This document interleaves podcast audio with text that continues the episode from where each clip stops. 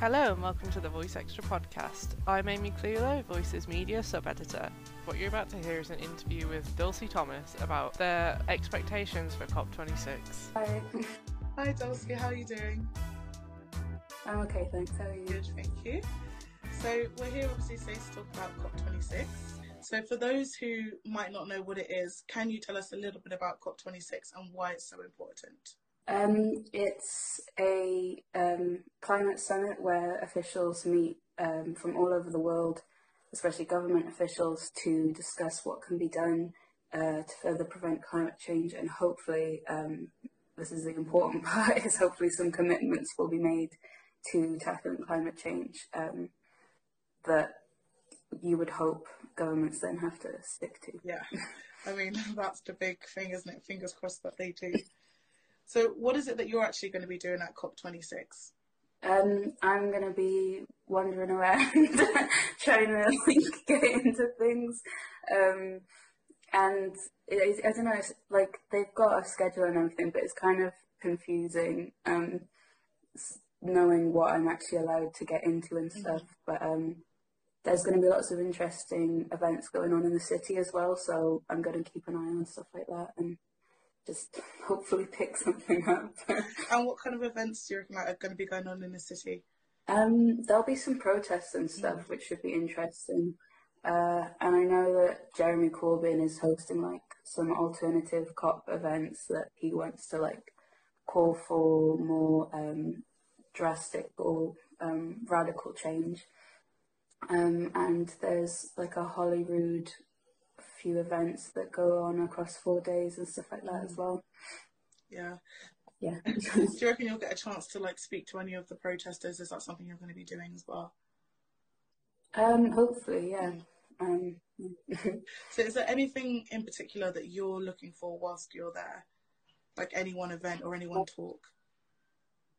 I really want to go to the one on a conversation with Indigenous people and traditional knowledge holders about climate action. I think that's really important.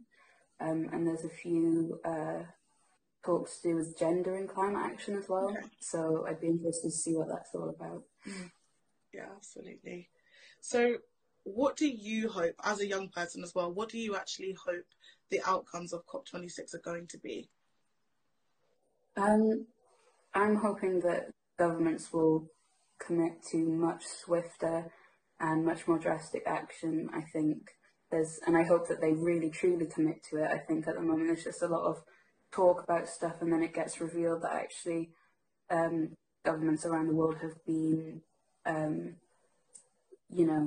leaving out climate asks when securing trade deals with other companies and stuff like that. And it seems like a lot of talk without any action to back it up. So I'm hoping that people just actually commit this time to getting stuff done. Yeah. I think we can all agree that's the biggest problem with climate change initiatives. It's all a lot of talk and nobody actually does anything, so let's hope that this changes that.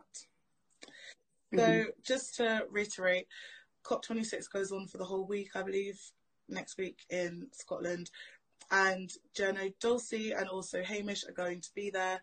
You guys are going to be on social, you're going to be, not live streaming the whole thing, but you're going to be capturing all the different events and talks, and you're going to be doing some write-ups as well. So if you guys want to, keep up to date with everything that's going on at COP26 from a youth perspective, or just, from someone a little bit less, I can't say that. Yes, then you should definitely keep an eye out on Voice for all of the coverage. Dulcie, where can people reach out to you on socials if they have any questions that they might want answering from you? Just Dulcie Geist on Instagram and Twitter. Yeah. Today's episode was made possible by Voice magazine, an online platform for young people interested in art and culture. You can read Voice over at voicemag.uk and find it on Twitter, Instagram and Facebook at voicemag.uk. The Voice contributors also run their own Instagram account at voice.extra. If you enjoyed this podcast, please consider helping us to make more with a donation of any amount at voicemag.uk/donate. If you are looking for another podcast to listen to, the Voice Magazine podcast has weekly interviews with artists and leaders in the creative sector. Thanks to Kevin MacLeod for the use of the track Shaving Mirror. You can find more of his work on Incomputech.com. Tom Inniss was the executive producer and Amy Clillo was the editor.